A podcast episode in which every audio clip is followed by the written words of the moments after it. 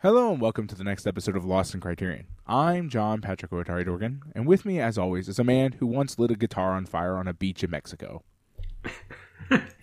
I am the Adam Glass, and you know, after after watching Jimi Hendrix and realizing that You By the to burn your time- possessions to be free of them. Well, listen, by the time Hendrix was my age, he'd been dead for eight years. So I just feel like he was really far ahead of me. And if I'm going to catch up, Right? I need to start burning everything.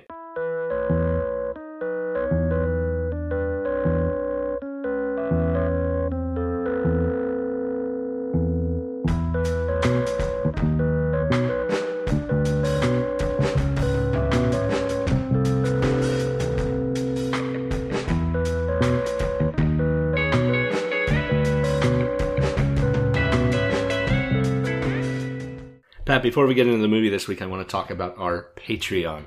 Patreon.com slash Patreon. It's this website where I if you go to it, I, you can sign I up recently suffered traumatic brain injury, and I don't remember what you're talking about. every day. Every day you suffer traumatic brain energy. Energy? Energy, yes, that is exactly what traumatic brain energy. It's, Like, well, I mean, I do access Twitter on a daily basis, so that oh no. explains a lot.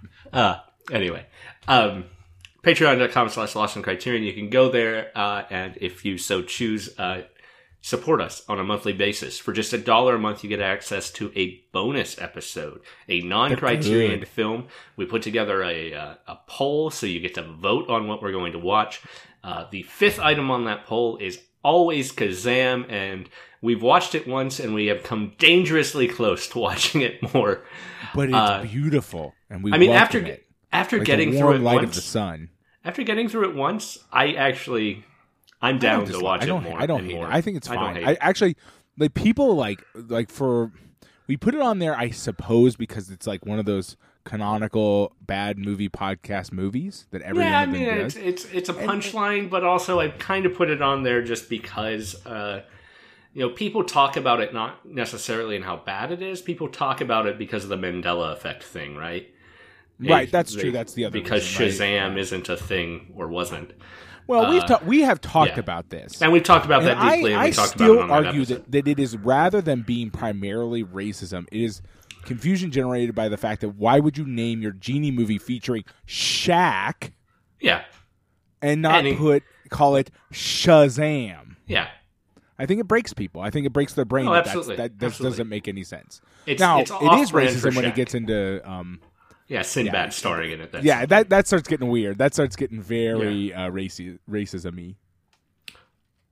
those Sinbad and genies, you know, it's Also, yes, that is also true. Like It's I think like- there's a lot going on there. like you can you can explain the ra- way the racism by people just barely paying attention to a lot of things from t- what two thousand years of of history. Yeah, I mean that that's true. And and then again, Sinbad is there's a lot there's a lot going on there. And I and I don't think it is fair to chalk it up purely to racism. There's definitely some of that going on there too, but anyway, anyway, Kazam is a choice. Uh, it has been voted for once. It has tied, uh, and fortunately, fortunately, uh, lost all of all of its tiebreaker, uh, which I decide with a dice roll. Uh, It- wh- which you videotape for some reason as though that means anything. I have been. I started videotaping it as as a proof that I I am not just making this decision arbitrarily. And then, like after three tiebreaker rolls, and they weren't all for Kazam, by the way. I mean, we had other ties. Uh, Yeah. But after three tiebreaker rolls, I realized, wait, uh, this doesn't prove anything. It just proves that I That you were able to video record you doing the thing you want. Like- Yeah. Yeah, yeah. I mean, I could have I could have rolled the die on camera four more times, but this is the one I posted because it's the, one that correct I- one? The Yeah, correct one. Uh, so anyway, I thought I thought I was doing a transparency thing, and it turns out I was just faking it. So Well, you'd have to do it live to to not to, Right. to be able to not fake it. You need to be like, okay, well, guys, we're getting on Twitch for the for the fucking dice roll. Everybody gather round. We need more supporters for that to happen. I, I feel Yeah, like absolutely. we we've got enough supporters, but I don't think we have enough that at least one person would be available 24 7 whenever I right, decide exactly. to do that well, that's that's roll. also weird, right? If your supporter base is only large enough for it to be you and one other person, like Yeah. at that point, you could just call them right. and be like, "Hey, Jason, you want to listen to me roll a dice?" Yeah, probably. You'd be like, "Why are you calling me? It's three a.m." Uh, I often do the die roll after midnight uh, for some reason too. So anyway, uh, over there we do a non-criterion film, as I said. Uh, we watched some some just a real mixed bag of stuff over there too. Yeah, the real- reason yeah. Kazam is not is not such a uh, a bad film for us to watch again is because we've watched uh, Will Ferrell's Kicking and Screaming, which right. is And um, I was actually replaced by some sort of um, underdemon when we did that. I'm no longer Pat. haven't been Pat for a long time. Yeah, it uh, it deeply but really affects putting you. it all out there. A, Yeah, it does, In a yeah. very negative way. Uh, but we also watched really great films over there, like Dog Day Afternoon or uh, give me another one, Aliens. There we go. That's a really great well, film yeah, I mean, Aliens is pretty great. Um, what did we? What did? What was the last one before this one? Uh, Children of Men. Well, I mean, we watched God's Country, which was amazing, and Children of Men is great too. I mean, Yeah. we watched some good movies over there. yeah, watched some really great stuff. Uh, this month, I mean, uh, we've watched Kicking and Screaming by with Will Ferrell. So you know, as of our recording, the most recent, the most recent uh, bonus episode over there is uh, Romy and Michelle's high school reunion, which is a really fun movie too. Uh, we haven't actually recorded that episode yet, but I look forward to talking about it with Pat in about an hour. too. So, yeah, also over there for a little extra, five dollars a month. Uh, we promise to thank those people on air. So, thank you to Adam Speakerman and Kevin Little for your five dollars support, and a little bit more above that. Ten dollars a month, we do something that I really, really love. Pat makes a piece of art excited based on one of the movies we watched recently, uh, and they're always phenomenal, and I love them. Uh, and then I get that art printed up on a postcard and write a little thank you note and mail that off to our ten dollar and above supporters. And we also like to thank those guys on air. So thank you to Michael McGrath and Jason Westhaver for your support at yes, that thank level. you. This week, we are talking about a 1987 American indie film called Border Radio. It's directed by Allison Anders, Dean Lent, and Kurt Voss. Anders, we've seen from before, but in a bonus episode uh, on the Criterion or on the on the Patreon, we watched uh, Four Rooms, and Allison Anders directed Oh, the right, first section of that. Four Rooms, the Witches section of Four Yeah, I forgot all about that. Allison Anders and uh, Kurt Voss, uh, who were actually married for a time, uh, also worked together on Wim Wenders' Paris, Texas, which came out in '84. It's around the same time they started filming this. Uh, this movie took four years to get together. Uh, something very evident in the child actor, who is actually Allison Anders' daughter, uh, who was five when they first started shooting and nine by the Yep. time her last scene was shot. And it is very clear that that is Yep. happening. Um, the third director and cinematographer, Dean Lent, um, doesn't have a lot of other directorial credits. Actually, has no other directorial credits, no other writing credits. Uh, but he became a cinematographer uh, in stuff you've heard of, but probably haven't watched. Cool. This was his first, uh, but he went on to direct things such as G Men from Hell, uh, Okay, Jack sure. Frost, the uh, the horror movie Jack You Frost. You think I have not seen? I know you've seen Jack that Frosts? actually. We've talked about you watching Jack Frost and Jack Frost 2, which Yes. Lentz also uh, also acted as cinematographer for. Anders and Voss also went on to do other work. I don't believe we will see any of it in the Criterion collection. Um, and I can't, I, I've not seen any of it. Uh, I believe Paris, Texas is actually in the Criterion collection, so we might eventually watch that, but I honestly don't know for sure. So, Right. uh, Well, I mean, we'll figure it out. We'll we'll find out eventually. we'll figure it out when we get there. Yep. If we get there, and if Our we get to really. through the Godzilla box set that was just announced as number one thousand. All Uh, a- it's a- that's a, a bold choice. I like it. I I really like it, and I really love that Criterion postponed that announcement every day for a week for some reason. Oh, really? Yeah, Oh, man. it just kept. Oh, we'll get it tomorrow. Yeah, tune in tomorrow for Oh, for oh, our oh, thousandth release. Like they they announced all three or four other titles that were coming out that month on the normal day or the day after, and then and then waited at least. I wonder. 4 I'm or really five curious. days. I'm, I'm sure someday we'll hear a story about why that happened. Yeah, yeah. Um it's it's also delightful that people like I'm in I'm in some criterion groups on Facebook and uh I mean obviously a lot of people very excited about this, but a lot of people just utterly confused.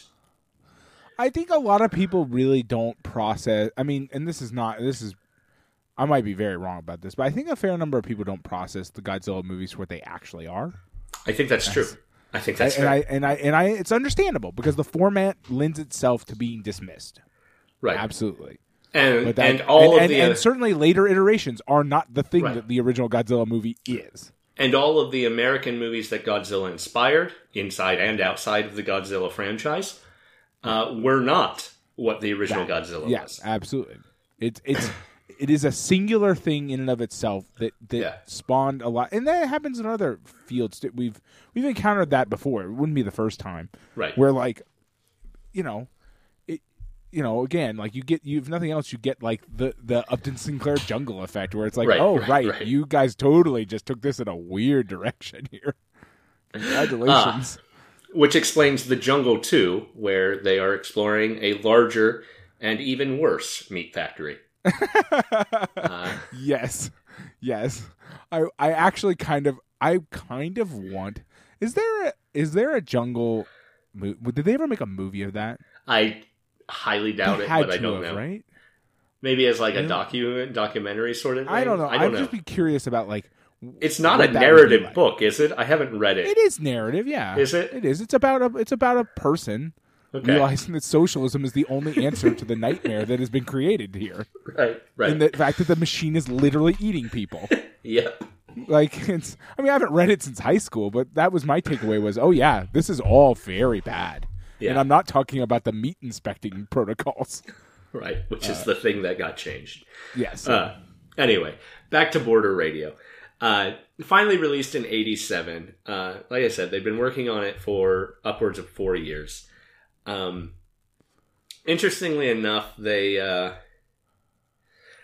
they were just doing it kind of piecemeal over the course of those four years. They had all graduated uh, from uh, from film school in LA, and uh, in '83 they got two thousand dollars in seed money uh, from actor Vic Tayback. Then they got some money from Voss's graduation gifts in '84. good Then they got a loan from Lent's parents. Uh, then they had uh, there's a making of documentary on the Criterion DVD that that I pull all from the from the essay. The making of documentary. Uh, I think it's Voss is talking about. Uh, they had one guy who actually just needed to launder some money, so so he sent it through the film process. There was a Kentucky oil baron who they decided to fly out to see the production to make sure his money wasn't being wasted, and found out he had just had a stroke. Uh, jeez at least, uh, at least at one point, they stopped paying their own electric bill, uh, Voss and Anders, and they lived for a week without electricity in order to put more money into the movie. Uh, wow yeah. And then, since they had already graduated, this is not a film school project, they had already graduated. Uh, they edited this film by sneaking into UCLA's film department every night god and camping out all night, editing Anders' kids asleep on the floor, uh, staying up on coffee and cigarettes, uh, while they edited.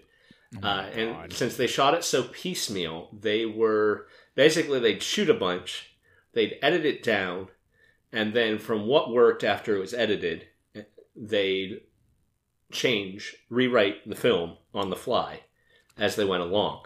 we've encountered other films that had a similar process, have we? Not? Yeah, yeah, I'm sure. I'm sure so. that's not that's not a super abnormal process. Uh, though the editing dailies and kind of building building the tower of the film like that is a little different. Uh, Yeah, I rewriting mean, but I feel like we've, definitely, we've definitely encountered at least one other artist that did it that way. It was kind of crazy, but Yeah, it is crazy. Um, it's probably a Cassavetes thing, really. probably that checks out. This this film does have a Cassavetes feel to how it's put together. Just you know, a lot of a lot of clear improv. Uh, Cassavetes people were just better trained than the ones who were doing Well, and this. and that's but that I mean that is a an actual issue. I mean, Yeah. like I know that like we are supposed to be able to like after doing this for so long, we're supposed to kind of be able to look at things and get to the heart of the matter rather than just focusing on sort of. I mean, in film, acting is kind of a has a weird place, right? In the sense that it is both superficial and kind of important, you know. Yeah. And the acting in this is real rough, like real, real rough. Um, and that does it does pose a bit of a problem, right? Like it, it for me at least, because like I don't feel like the actors are conveying the message they want to convey to me very cleanly right. for, on, a, on an fair. emotional level. Um, which you know, I mean, I'm not gonna like pan the whole film, but like that, that's real. Like that's a thing that like causes trouble for me in this, and it probably doesn't help. Help does not help that it was shot over the course of four years in, interacting either. Right? Like, what was our motivation two and a half years ago? I don't remember. Well, like, uh, there's one thing about changing as you go in the editing. That opening scene, and they, they seem to have shot it sequentially too. Oh yeah, Uh, I think so. for that sure. that opening scene where Jeff's hiding in the closet and the guys are looking for the money, and then and then whoever calls him and says they're going to meet meet at this place, and we never figure out who that was or see him. right. Um, as far as the filmmakers were concerned, so as far as the guy playing Jeff is concerned, Chris D, uh, at that point Jeff was not a musician. He was just some guy Oh having an existential crisis. Yeah, yeah. Who had Oh, stolen man. this money for who knows what reason? So, like, yeah, we get all that expo- expository dialogue like 25 minutes in, and it's really great that we get it because everything's just been confusing to that point, but Right. it's it's also delivered very didactically.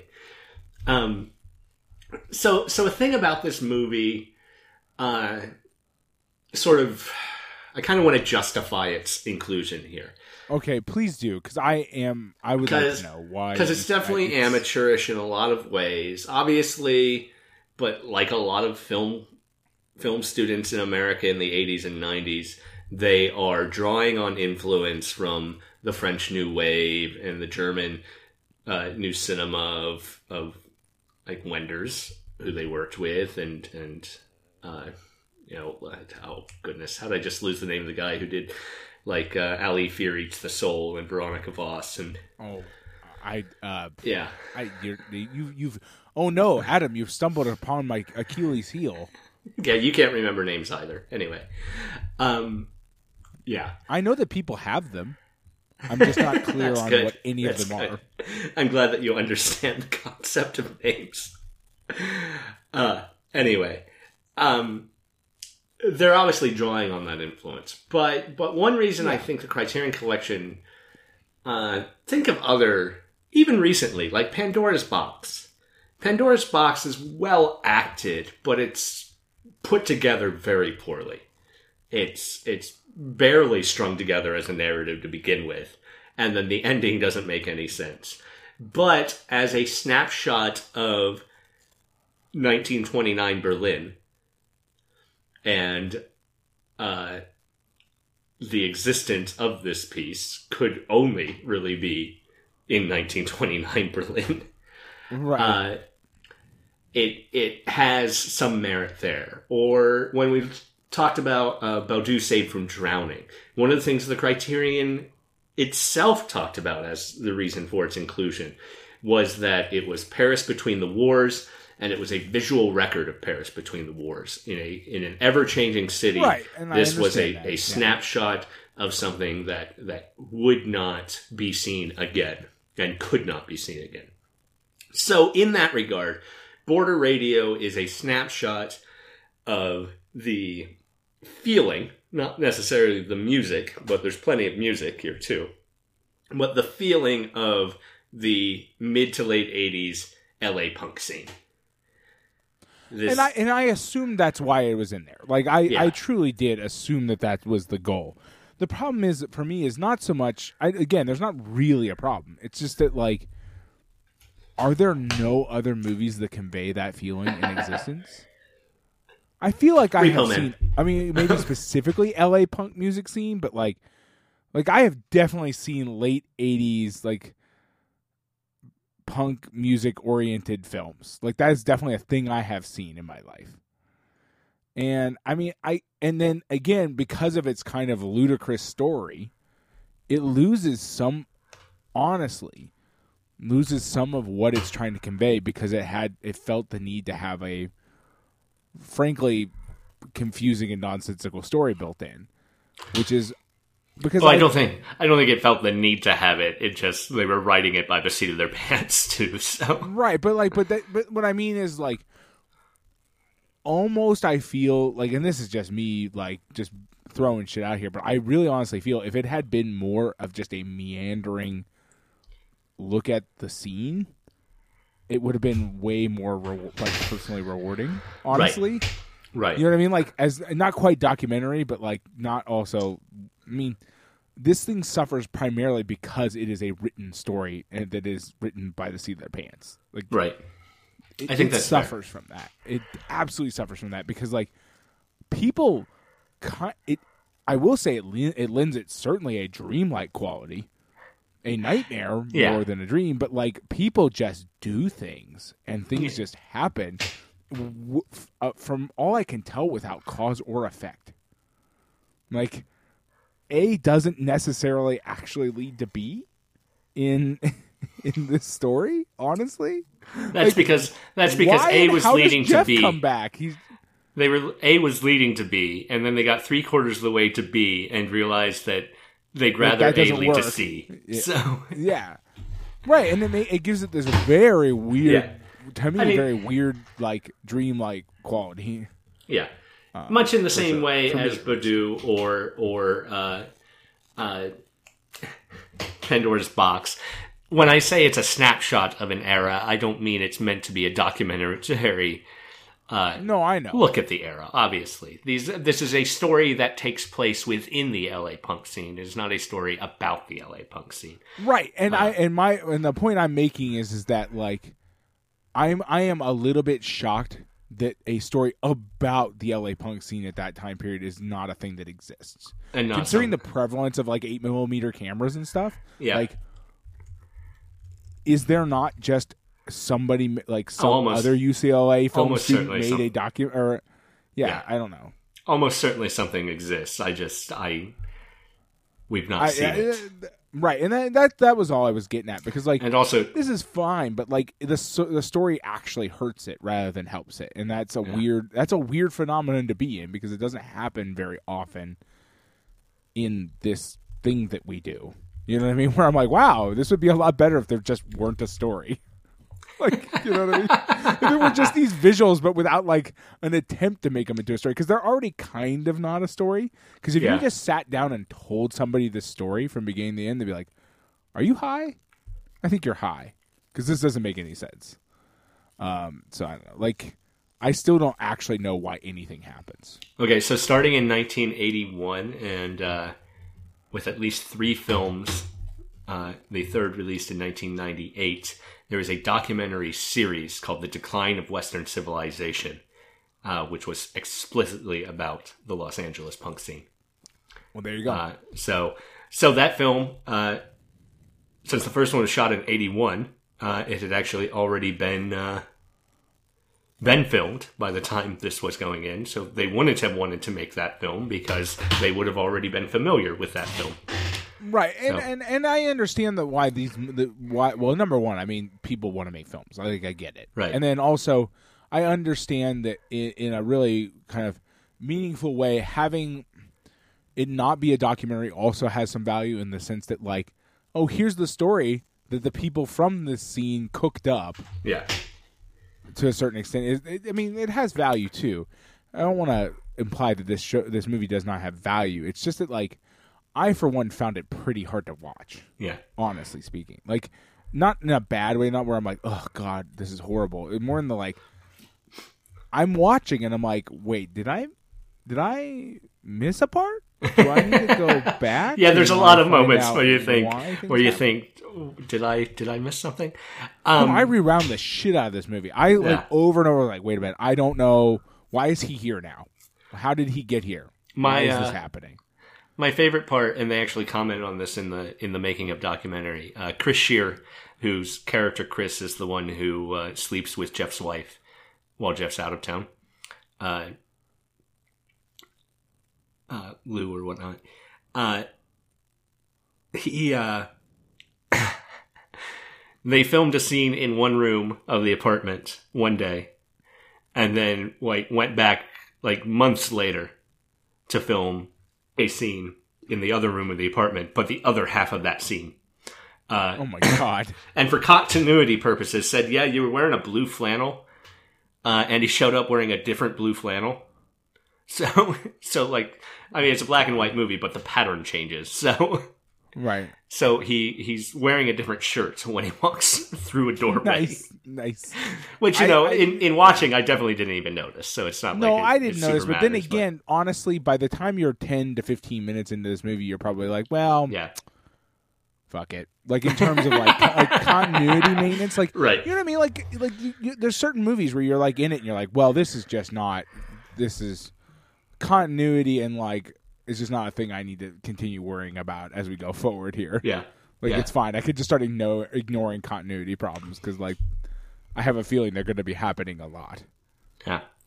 Uh, there was there's actually one other connection between uh, the decline of Western civilization and this film. Uh, one of the bands featured in the de- decline of Western civilization is X, uh, who is not only uh, featured on the soundtrack of this film, but uh, one of the band members, John Doe, uh, plays Dean uh, in the film. Uh, so he's uh, he's in both of them. But uh, Oh, ba- basically, uh, in casting, they approached Chris D after a show and said, "Hey, you want to do this movie?" And he was all like, "Oh, oh, okay." Uh, and and then he got a bunch of his friends to also act in the movie. So, um, God. like, everybody like, like the throwaway characters, especially uh, like Texacala Jones, who plays the babysitter, uh, is uh, the lead singer of of a band. Uh, the uh, the girl they keep cutting to, uh, who's uh, like the scenester talking about how great everything is in the more documentary style portion. You know, she's she's the lead Well, that, singer and that just band. makes it more confusing, right? For Right. me, like I was like, wait, now we're in a documentary. Right did- when it cuts when it cuts to the documentary parts where where it's someone talking about the scene, wholly unrelated to the plot of whatever's going on in the movie. Uh, yeah, That's it does really get a little disruptive confusing mentally. too. Yeah. But also, Uh, but also in a way where I don't even know if what she's saying is accurate to the actual scene because she's meant to be a joke character too, right? I mean, Right, she's and literally she's also my favorite character in the movie. Yeah. Let's be clear here. She is my favorite character Yeah. in the movie because she has that closing bit where she's like, "Well, it's just not the same anymore." So I don't Right. know, like Right. maybe something will come along in the future, but then maybe I'll be too old. Like, how old are you? Well, I forget what the answer was, but it was something just like, "Oh God!" Like Yeah. Yeah. this is like twenty five or something. Yeah. That's- or is uh, not even. I mean, it's also delightful in that you it's know just, this it's just wonderful. talking about talking about getting old and time passing, and the film's taken four years to shoot. So you know, it's Right, meta right, commentary yeah, on the whole process too. Uh, yeah, this movie's got a lot of good bits. It's just oh yeah, it does. It absolutely. As a whole, I don't know that it really works. well, it, yeah, well. just it's str- it, it, the things that make it interesting in some ways are also the things that make it struggle because it's just like, well, you know, your movie did take four years to make, and that's a problem. Like, Yeah. that that's a problem that has defeated that has defeated great greater uh, in this process, right? Like, I mean, that's oh well, this took too long. Maybe we just need to start over or something. Like, Yeah. obviously nobody wants to do that, but And then I don't even really want to even talk about the explicit plot of this film because I'm not sure it makes sense. Even I'm sure I missed details, but I'm no, not I entirely can't. sure. that's what I was sense. saying is, but that's a problem, right? Like I Right. literally cannot tell you this from It's- beginning to end. I could not just sit here and recount the plot of this movie. As far as I can tell, So uh, Jeff and at least two other people, one of them who may be Chris, yeah, maybe. is probably Chris, but I'm not really not entirely sure. Uh, Chris is a roadie, Jeff is in the band, and they stole this money from the other members of the band because they promised to be paid it, or possibly from a promoter. Because I when think she, it's got to be from a promoter. yeah, I when the it's wife a promoter. when the wife goes back uh, to to try and buy off the debt, and the guy says, "Oh, it's been forgiven," and we don't get any more details, and then Jeff's just back in the next scene. Uh, Well, no, but that's the thing, right? Like just not back in the next scene. That's the strange part. oh, Is it wait, like- yes? J- she goes hunting. She gets pissed at Jeff, goes hunting for him down in Mexico, and then he's back, wondering where she is because they also decided to turn this into a fucking O. Henry story at the last minute. Yeah. Uh, fortunately, they they did uh, pull a punch that they had planned, uh, and she was going to be dead at the end of the narrative. Oh God! Thank God they didn't do that. Yeah, yeah, Oh very man, much. that would have been a very like that would be a very unearned dark turn on this movie. Like you, you, did not, you did not earn that. That's for sure. Yeah. Yeah. um, speaking of which, uh, Luanna Anders, uh, who plays that wife, uh, is uh, uh, is Allison's sister. Uh, so another another John trained. Chris Shear actually is the only I think trained actor in the entire thing, and he was in theater school at US UCLA um, at the time. Uh, so I mean, that doesn't forgive his problems acting in film, but at least he's he's not trained to act in film, and they are different Right, animals. right. So, Right. but yeah, uh, I uh, I mean, another uh, like I said, this this definitely has its moments. The scene where she's trying to sell the car, and the used car salesman says, "If you have eight hundred dollars in the trunk, that thing's worth yeah, a then it would grand." be worth it. Yeah, it's a good line. It's a real good line. It's a real great line. There's some like yeah, though there's absolutely some good stuff in here. Yeah. There there is. But then again, you get into this weird thing where it's like if I string together a bunch of pretty good stuff in a nonsensical way, Yeah, what have I what have I made? Right. Uh, and that is a confusing question to answer. And I get, you know, to a certain extent, that's the punk ethos of the of the eighties. Yeah, and I LA get that. punk, I get maybe. Um, and in that But regard, I- we could we could compare it to something like Slackers. But Slackers has a through Slackers line, right? impeccably done. Yeah, Like, Slackers. Slackers is is phenomenally well done and Yeah. still has a lot of the aesthetic. Right, right. It does. It just it ha- it carries a lot of the aesthetic because instead of arriving at that aesthetic via just not necessarily always doing a great job, it arrives at that aesthetic by having a lot of people doing a good job of acting and telling you and like Yeah. showing you Yeah. that aesthetic. And like there's just that's just a different thing. Um, there's nothing wrong with this version of it, but like man, like I I personally kept uh, trying to mentally compare it to Slackers, and like they don't they don't compare well. First They of don't. all, That's fair. they're not they're not. But be, because this thing does meander a little bit, I kept kind of expecting it to turn into Slackers, even though it's we, clearly not. We just start following an, an entirely new set of characters. Yeah, kind of because like it, it is it is just disjointed enough that it, it that it felt like oh at some point this is going to turn into a weird twisty turny narrative rather than just a disjointed one. Honestly, Uh. even if we had like followed the uh, guys hunting Jeff from that first scene, and then come back, got to Chris and and Jeff's wife when they go to try and kill Chris at her apartment, at their apartment. Uh, you know, we we could have still mostly told the same narrative uh, while following, and it might have even made a little more sense if we had followed the Yeah, guys actually, and found out why they were trying to kill him from them uh, instead of the weird what phone call or whatever twenty minutes in. Uh, Yeah. you know. I, I mean, I think what what year did Slackers come out? Oh, 91. Slackers was it didn't even start Right. filming until two years Right, so after that's I this mean came out. that's so. the thing, right? Like I mean, Well, I mean, for good reason. I don't want them to be the same movie either. So, right? no, no, I know, but what I'm what I'm wondering about is if like I mean, the reason I bring that up is that Slackers has the benefit almost of kind of looking back at an era. Yeah, whereas whereas this is is contem- contemporaneous with the era which produces its own set of problems right? Like i- i- and does another film too right? Like when you when you start trying to tell like make a movie set in the era that you actually exist in you you already start sort of generating problems for yourself. in the documentary and the behind the scenes thing, uh, Anders touches on peripherally one of the main problems I think that we have with the film.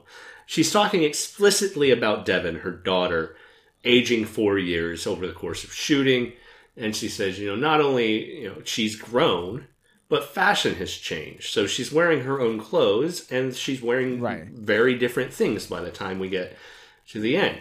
And that's true of all of the society we're talking about, not just her daughter. Right. right? The punk scene in LA changed a lot in those four years. I am certain of it. So, oh yeah for sure and it would be impossible and like really it, it, that that happens with again with any contemporaneous uh storytelling that you do your the the goal is if you if you have the budget to do it is to essentially lock time Yeah. you know what i mean like oh we have the budget to freeze time essentially not not outside of our bubble but within our bubble we can pay to make sure that everything stays the same for a year or whatever while we're working Right. on this Right. and they clearly didn't have the budget to make that happen which and we we see other versions of that but the problem is is that like when films try to do what this film is doing their their solution to that problem is usually make it real super quick Yeah. You know what I they mean? just Like, don't well, have- we'll make they sure that it's all done in six to, months. to do it super quick. So they're Right. constantly. so they don't have the means to do it quick and they don't have the means to lock time in a, in a meaningful way so we end up with this really really hard version which is like well took 4 years Yeah. It- and at And which point like if you're flying by the seat of your pants why not just make the movie take 4 years Right. Like, why not have Jeff come back four years later and be like, You're already messing with You're time already as a left joke by on that, yeah. right? exactly? Our first, our first three scenes, uh, each each are sandwiched around a uh, one week later tag. And at one Oh, yeah, point, the screen that pops up that says two or six months. which is wild. Which is actually, I said that the the one scene person is my favorite person in the film. That- that is my favorite thing in the film. Yeah, is that- two or six months later. that- I'm like, wait, yeah. that is not a thing. So, Oh, it's so good. to a certain extent, uh, maybe we're reading too deep into this. Uh, I, I don't. I don't want to. I don't want to suggest that this doesn't have artistic merits because I believe it does. But at the same time, this is kind of like the dancing bear, right? And the fact that the dancing bear dances is what's good, not that the dancing bear dances well. Right. So so they created this and they completed it despite all these setbacks. And it is a uh, screenshot of uh, of the LA punk scene yeah. or the people within it, uh, and that's interesting. Does it need to be done well? Maybe not. But well, yeah, I know what you're saying. I get it. But I don't know. I yeah, I'm not sure because honestly speaking, like to my mind, I I I exist in a very weird place right now, and I don't know if you're going to agree with me, and that's fine. But I feel like as soon as you like say like I'm going to make narrative fiction, suddenly you're beholden to a different level of standards than Yeah. if you be like, this is just a doc. I mean, I just shot a documentary like as best I could of the thing that I care about. You know what I mean? Like, I to me, those like it's a weird difference, and it might only be in my head, and probably is only in my head. But like, like as soon as you're gonna ask people to ask people to act, then it's beholden on you to make sure that they're at least doing a half good job. Uh, which is I don't know my weird perspective on that. Yeah. Uh, but as the front man of an avant-garde band, uh, Yeah, I also understand the uh, the punk mentality, the DIY mentality of doing it just to do it and doing it for the sake of your own enjoyment, not yeah, and I of get that too. Not I mean- out of any obligation to a theoretical audience, right? I mean, that's Yeah, why no, we do I this totally too, right? I, So, I definitely you know. get that. I mean, and I, I do lots of stuff that is not is not, but like you get into this weird space where like I yes, I understand that as a concept and I generally agree with it. I do lots of things for my own purposes that are just about me getting something I need to get done out. Right. Okay? They're like this is a thing that I care about getting done. That I want to exist and so I'm going to make it exist. I have no fundamental problem with that. The problem is is then like now I'm watching this thing in a fucking like in a collection called the Criterion Collection, which you know what I mean. Like that's where it gets weird, right? Yeah. Like now Yeah. I'm doing now even if you didn't intend it for that, and there's nothing wrong with not intending it for that. Like this this thing you made didn't stay on your bookshelf. Right. It exists in the world now, which means it like it belongs to everybody now. And look Well- out, everybody's a lot of people. I think that helps the fact that it happened in LA and, you know, the people that you're interact with in, interacting with here uh, go on to maybe not themselves be famous, but they've definitely got famous friends, right? Right. I mean, the the bands explicitly involved here, Flesh Eaters, Green on Red, uh, X, The Blasters, they are bands that existed for a long time and got international acclaim. You know, these are seminal punk bands, but they're not. They're not the Clash. They're not even seminal LA. You know, they're not Black Flag. They're not the Right. Circle Jerks. Uh, you know, X certainly uh, is up there, but but other bands, if you're not, eh, there are there are bands in the LA punk scene where the average person on the street knows who they are, has heard of them. Yes. Yeah. Black Flag. And then there are bands in the LA punk scene uh, where uh, Nobody's ever. no one's heard of them unless you're super into the scene. And some of those have Wikipedia pages and are featured in this movie, like the Flesh Eaters. right. I get that. I mean, I, Yeah. I understand. I understand. We're all. I mean, I I just sort of to a certain extent want to be kind of like I don't know how to explain like where I'm coming from. Like I don't want to be terrible about this. Like I totally understand why it got made. I understand every. I like to think that I understand everything that that is a part of this because we all go through this. It's just weird to encounter what almost feels like somebody's like home project Yeah. in the environment that I'm encountering this in now. You Yeah. know what I'm saying? That is a weird experience. So like, Yeah. it'd That's be the- like uh, if like some of the garbage that's around my house that I have made, if like one day somebody's like puts it in essentially a museum and be like, w- even I would be like, why the fuck did you do that? right. Right. like, what That's- is wrong with you? That's another thing. One of the reasons this is interesting is as a snapshot of the DIY punk scene. But the DIY punk uh, DIY punk scene of any era in any place is inherently transient, right? It is it is non-permanent. It is meant to just disappear in a wisp of smoke. that's that's how this stuff goes and that's that's how you generally talk about it, right? So when you come back and you've got a film version of it, maybe it's just not interesting unless you lived there at the time Right, and experienced right. Well, it, or at least experienced the people directly influenced by it.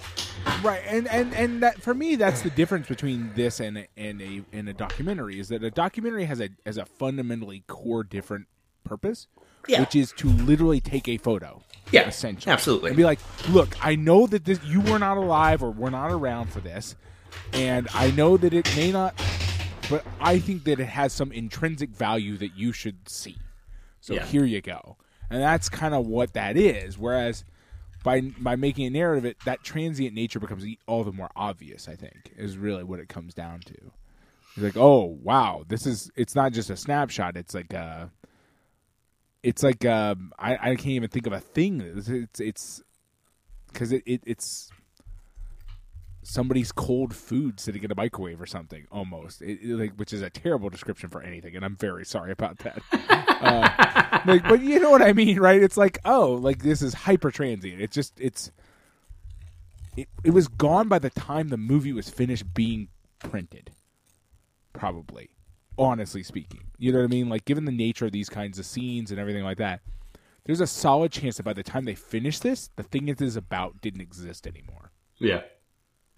Yeah. which is wild And also delightful. Um, Yeah, it is. To to kind of not give us the opposite of credit.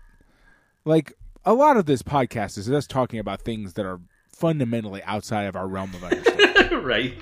like I mean, because if nothing else, because we didn't exist in that time and in that place. Like that right. And that's and that's one thing about Border Radio explicitly. Duh, we're not into the scene, period, right? You and I are not into the history of punk. Uh, even even the people we personally know who are into the history of punk aren't into the minutia of the LA punk scene. Like inviting Donovan to watch this with us would have would have done nothing for us, right? It would have been worse than worse than when we invited It him to probably watch would have been worse, actually. So, yeah. We're probably better off with my totally ignorant ass than anything else, right? right right uh so you know um and nothing against donovan it's just also outside his wheelhouse. So you know. But but is adjacent enough to his wheelhouse that it it could have actually compounded things rather than Yeah. I mean uh, honestly speaking like because like knowing a lot about a thing that is very similar to the thing you're watching or talking about but it's not the thing you're watching or talking about is is in itself very kind of almost dangerous, right? yeah. Yeah. Uh i also just What I'm saying is that my ignorance is my power. Okay, I'm a white dude. This is this is fundamentally true. all right that's fair uh one thing um you know we started talking about the plot earlier and i think i think another thing that loses this is just how the plot doesn't really resolve but just goes away Oh, uh, yeah. Oh yeah. Well, like- that's what I'm talking about. Is I like I've picked my hill and I'm gonna die on it. Why not just make it actually take four years? yeah or they could Why not just have Jeff come back four years later and be like, "Oh, everything's different here," like, Or- which is like also like encapsulates a whole concept of the punk scene, right? Where you're like, "Oh shit!" Like this all changed completely in the four years Right. I was gone. right Oh or even more head on uh, attacking the politics of the scene. Like these guys stole money from a promoter because they were promised the money and it wasn't paid to them, or because they're just stealing it from the promoter. And in either case, what does that mean for the prospects of ever playing anywhere again? right. Uh, and Right. And if the latter, if it was money they were promised, what does that mean for that club and that promoter? And why is he able to get away with that? Uh, you know, you hint at some of these things that we really ought to. It would be more interesting, uh, both narratively and as a talk about the scene, to get into because it hints at problems in the scene. It hints at corruption among the promoters, right? Uh, right. but this movie is not meant to be critical of the scene and also maybe not critical of any individual promoter so in fact the most it Yeah. gets Well, and that. Yeah. critical of anyone is maybe the scenester girl so and that's also just a joke too right i don't know Yeah, maybe I mean, and that and that is that in of itself is a weird thing, right? Because it's like I'm going to make this movie that ostensibly is about this scene that I'm a part of, but I'm also not going to take it and make it critical. Is is, is so it's more of almost a love letter in that in that respect. yeah, but it's also not really a love letter either, right? So no, and that's what I'm saying is like I don't understand. I getting down to really down to brass tacks. I don't actually understand what this movie is supposed to be, yeah, and that And is- that- and that, and that makes me really sad that's really what our problem because is. like right and and that makes me really sad whenever that happens because i feel like that's that's a fault in me not in the movie they're like there's a thing here and i don't know what it's supposed to be and because i don't know i i my natural inclination is to sort of pan it. And i could just be straight up wrong. Like you know what i mean? Like it's it's within the realm of possibility certainly given my track record that i could just be straight up wrong. Yeah, like and just have no fucking clue what's going on, have no idea what I'm talking about. We're actually looking at like perfect, beautiful art that I just don't understand. But again, I live in that fear pretty much every time we do this podcast. So And it's fair. you know, right, right. I mean, there's no there's no movie we've watched where we have any sort of complete understanding of the culture that it came I, out of.